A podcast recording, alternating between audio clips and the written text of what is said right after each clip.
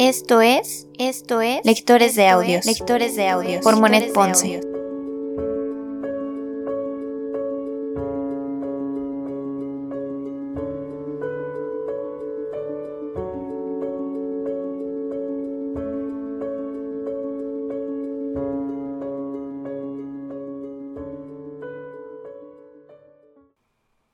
Hola, ¿qué tal? Bienvenidos a Lectores de Audios. Yo soy Monet Ponce y les doy la bienvenida a un episodio más del podcast. Estoy muy emocionada de estar con ustedes una vez más y se viene lo bueno, porque con este episodio inauguramos nuestra nueva temporada y nuestro nuevo libro. Como ya se los había contado anteriormente, vamos a leer El extraño caso del Dr. Jekyll y Mr. Hyde de Robert Louis Stevenson. En lo personal, este es uno de mis libros favoritos y como ya es costumbre en lectores de audios, le vamos a dar reconocimiento al autor contando su vida para conocerlo un poquito más. Así que aquí te voy a contar todo sobre el autor Robert Louis Stevenson y alguno que otro chismecillo de su vida.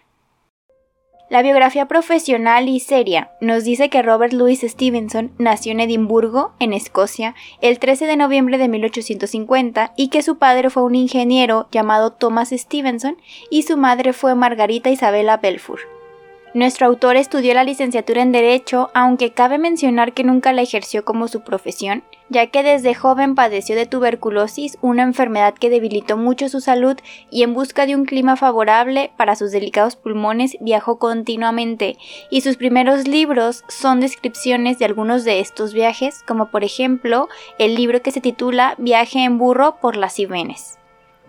En el año de 1879 se casó con Fanny Osborne, una dama que era divorciada y que era 10 años mayor que él, y menciono esto porque hay que recordar que para la época en la que estaban situados, seguramente fue un escándalo este matrimonio, propio pues de los autores, ¿no?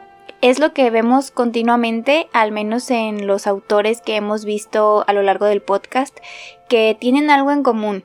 Me gusta que, a pesar de que tenían unos cánones establecidos por su época, no se dejaron guiar por eso y ellos, contra toda corriente, tenían una vida que pues puede ser escandalosa para esa época, pero que justamente eso los marcó y eso los hizo ser quien son y quienes fueron en su momento.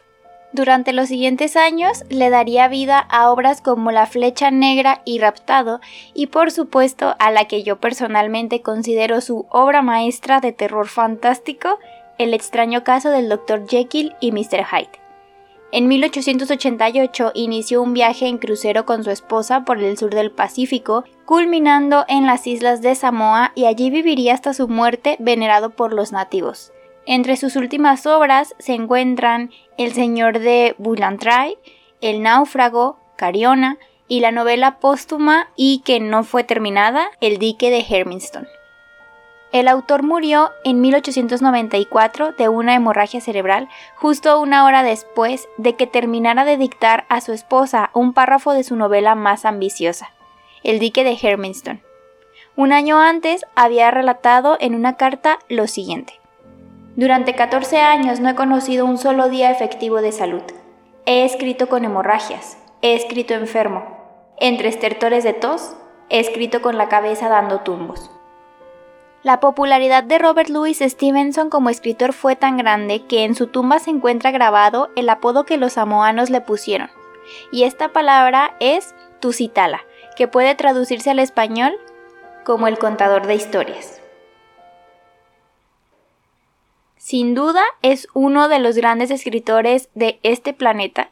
Y ahora sí te voy a contar cinco datos curiosos sobre Robert Louis Stevenson y sobre nuestro próximo libro a leer. Número 1. Se cambió el nombre. Su nombre verdadero era Robert Laws Stevenson Belfour, pero incitado por su padre optó por cambiar Laws a su forma francesa Louis.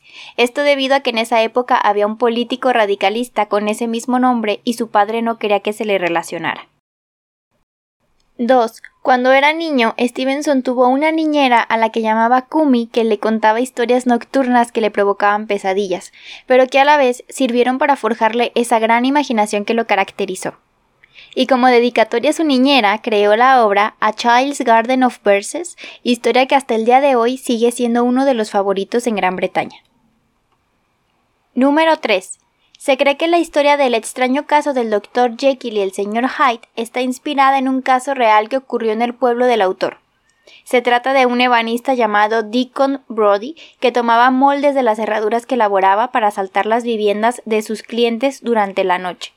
De hecho, en la casa de Robert había un gran gabinete fabricado por Deacon, que fue considerado como el hombre de las dos caras, un santo para unos y un demonio para otros. Número 4. El extraño caso del Dr. Jekyll y Mr. Hyde y sus personajes han inspirado a otros artistas. Un ejemplo de esto es que Marvel Comics dio forma a un supervillano llamado Mr. Hyde, un científico que descubre una poción que lo hace transformarse en criminal. Número 5. Una de las relaciones amistosas más famosas en la literatura la tuvo Robert Louis Stevenson con Mark Twain. Al igual que Stevenson, Twain es conocido como uno de los escritores más influyentes de todo el mundo, particularmente por su relato Las aventuras de Tom Sawyer. Acompáñame a leer la versión corta del libro El extraño caso del Dr. Jekyll y Mr. Hyde del autor Robert Louis Stevenson, ya que todos los días estaré subiendo un capítulo nuevo de este libro a partir de las 7 pm en cualquier plataforma de podcast de tu preferencia.